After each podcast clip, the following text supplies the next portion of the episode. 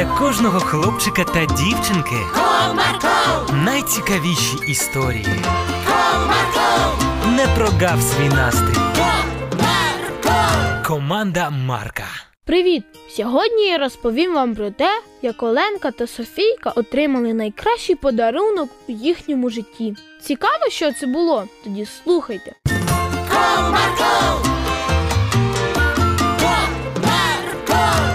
Підходив до завершення місяць лютий, і у двох сестричок наближалося свято. Справа в тому, що сестрички народилися не просто в один день, а ще й в один рік. Так, вони були сестричками-близнюками. Їх навіть складно було розрізнити. В школі вчителі часто плутали дівчат. Оленку називали Софією, а Софійку називали Оленою. Напередодні свята дівчата, прийшовши додому зі школи, взялись допомагати матусі. Адже завтра до них мали прийти гості. Оленочко, сходи, будь ласка, у комору і принеси борошна. Добре, мама, вже йду. Де ж це борошно? А, бачу, на третій полиці. Оленка взяла пакет з борошном і поспішила до мами на кухню. А що ми будемо готувати? А що б ви хотіли? Це ж ваше свято. Я б хотіла, щоб ми приготували мій улюблений салат. Той, що з ананасами. Я його так люблю. Гаразд, приготуємо. А ти, Оленочко, а що ти б хотіла бачити за святковим столом? Навіть не знаю, потрібно подумати.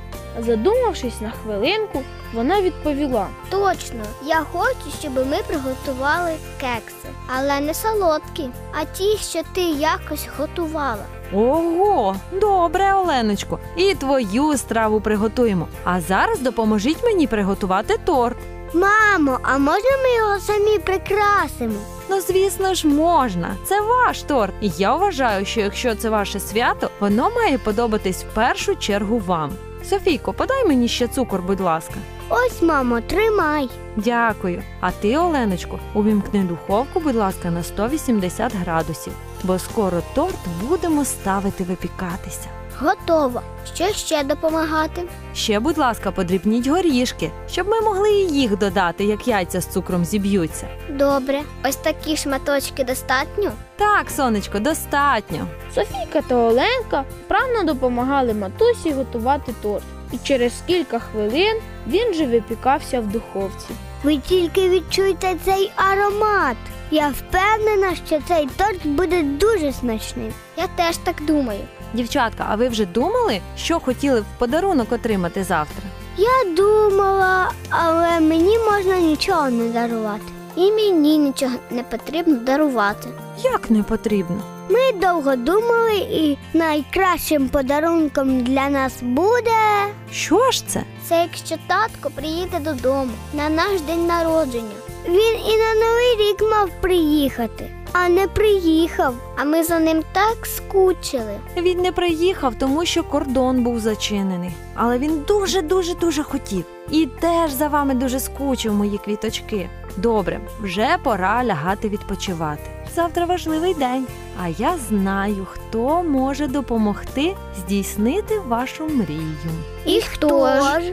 А ви помоліться Богу. Він чує всі молитви, і я впевнена, що зможе вам допомогти. Дівчатка побігли в свою кімнату, стали на коліна і почали молитися про те, щоб тато нарешті повернувся і вже не їхав від них так надовго.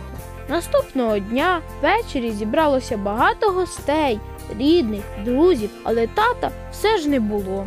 Цікаво, чому Бог не відповів на нашу молитву? Може, сніг зашкодив молитві потрапити до нього? Ми думаємо, що таке можливо. Певно, у Бога купа справ, і до нашої він ще не дійшов. З такими думками дівчатка сиділи в вітальні і очікували, поки гості нарешті зберуться за столом. Раптом пролунав дзвінок у квартиру. Цікаво, хто б це міг бути?